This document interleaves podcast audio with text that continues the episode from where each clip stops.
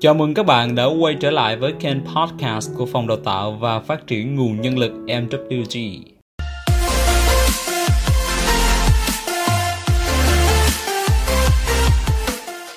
Đây là podcast dinh dưỡng tinh thần, về nhà đi, đừng chạy trốn nữa. Ai trong chúng ta cũng có những lúc bực bội, khó khăn trong cuộc sống hàng ngày của mình. Và vào những lúc đó, có lẽ chúng ta hay có thói quen chạy ra ngoài để trốn. Ta trốn vì chúng ta chưa biết cách đối diện với cảm xúc đó thế nào. Ta trốn vì ta sợ phải đối diện với sự thật bên trong mình. Nhưng liệu ta có thể trốn mãi được không?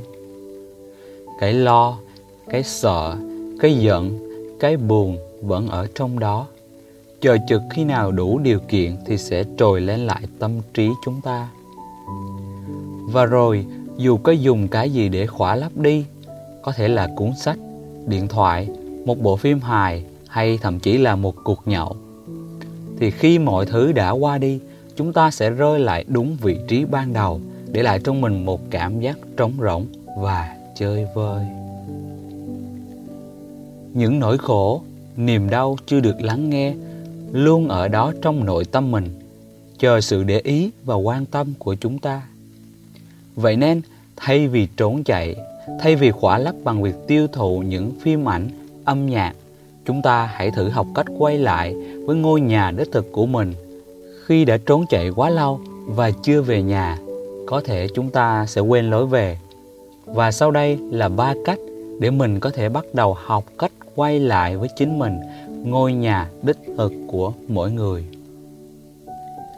Cách thứ nhất, trước khi đi ngủ, hãy nhìn lại ngày vừa qua và viết xuống những cung bậc cảm xúc khác nhau mình đã trải qua, những sự việc nổi bật gì đã diễn ra trong ngày.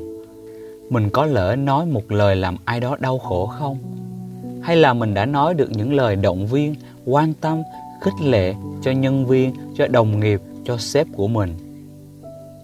Có ai đã hỗ trợ mình một điều gì đó không? Mình hãy bắt đầu để ý những sự kiện đã trải qua trong ngày của mình và quan sát cảm xúc của mình tương ứng với từng sự kiện đó. Cảm xúc là lối vào nội tâm của mình. Cách thứ hai, hãy bắt đầu để ý hơi thở của mình những lúc mình rảnh rỗi, không phải làm gì cả.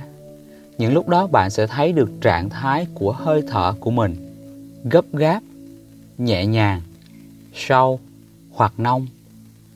Bạn chỉ cần để ý hơi thở tự nhiên của mình, vì hơi thở của bạn tương đồng với trạng thái, cơ thể và tâm lý vào thời điểm đó. Nếu bạn thấy lo lắng, hơi thở sẽ gấp gáp hơn bình thường. Nếu bạn cảm thấy bình an, thì hơi thở sẽ nhẹ nhàng một cách tự nhiên. Để ý và phát triển ý thức vào hơi thở của mình là bước đầu tiên trên con đường bạn quay lại với ngôi nhà nội tâm đích thực của mình.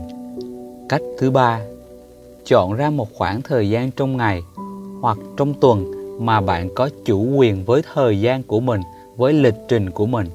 Có thể là buổi sáng Chủ nhật, và trong khoảng thời gian đó, bạn hãy làm mọi chuyện thật chậm rãi. Ăn cơm một cách từ tốn, cảm nhận thức ăn của mình, pha cho mình một ly trà ấm và ngồi lắng nghe chính mình. Có niềm vui gì gần đây trong cuộc sống của mình mà mình đã vội vàng và bỏ lỡ? Có nỗi buồn nào, có sự giận hờn nào mà mình chưa kịp dành thời gian để lắng nghe?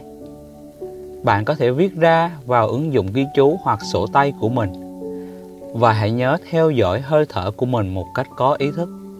Khi bạn thở có ý thức, bạn sẽ cảm nhận rõ rệt là mình đang còn sống, và mình sẽ không bị cuốn theo những hoài niệm trong quá khứ hay lo lắng trong tương lai.